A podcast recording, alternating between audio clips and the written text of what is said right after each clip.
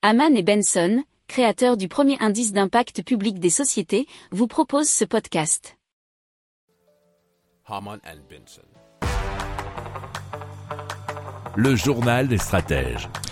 Allez, on part en Allemagne avec Ineratech, qui est une société spécialisée dans la vente d'unités de production modulaire euh, nommée Power to X et cela depuis 2020, et donc dans la vente de carburants synthétiques durables tels que l'e-kérosène, ou l'e-méthanol, ainsi que de produits durables euh, tels que la cire et le méthanol.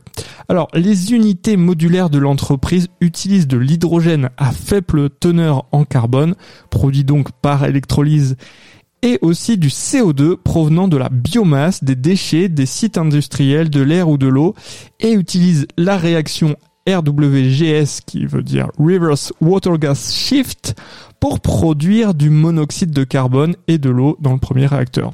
Alors le monoxyde de carbone réagit ensuite avec l'hydrogène dans un autre réacteur via le processus Fischer-Tropsch pour créer des hydrocarbures et donc de l'eau. Alors les produits finaux sont des e-carburants, de la cire et de la chaleur, donc grâce à l'eau récupérée à 200 degrés Celsius. Alors il y a déjà 13 unités euh, pilotes déjà déployées en Europe et la société Ineratech a breveté une solution de refroidissement innovante qui optimise l'espace dans ses réacteurs. Et donc pourquoi les carburant de synthèse ou e-carburant, c'est assez important puisque bien vous savez qu'on va passer le plus vite possible à tout électrique.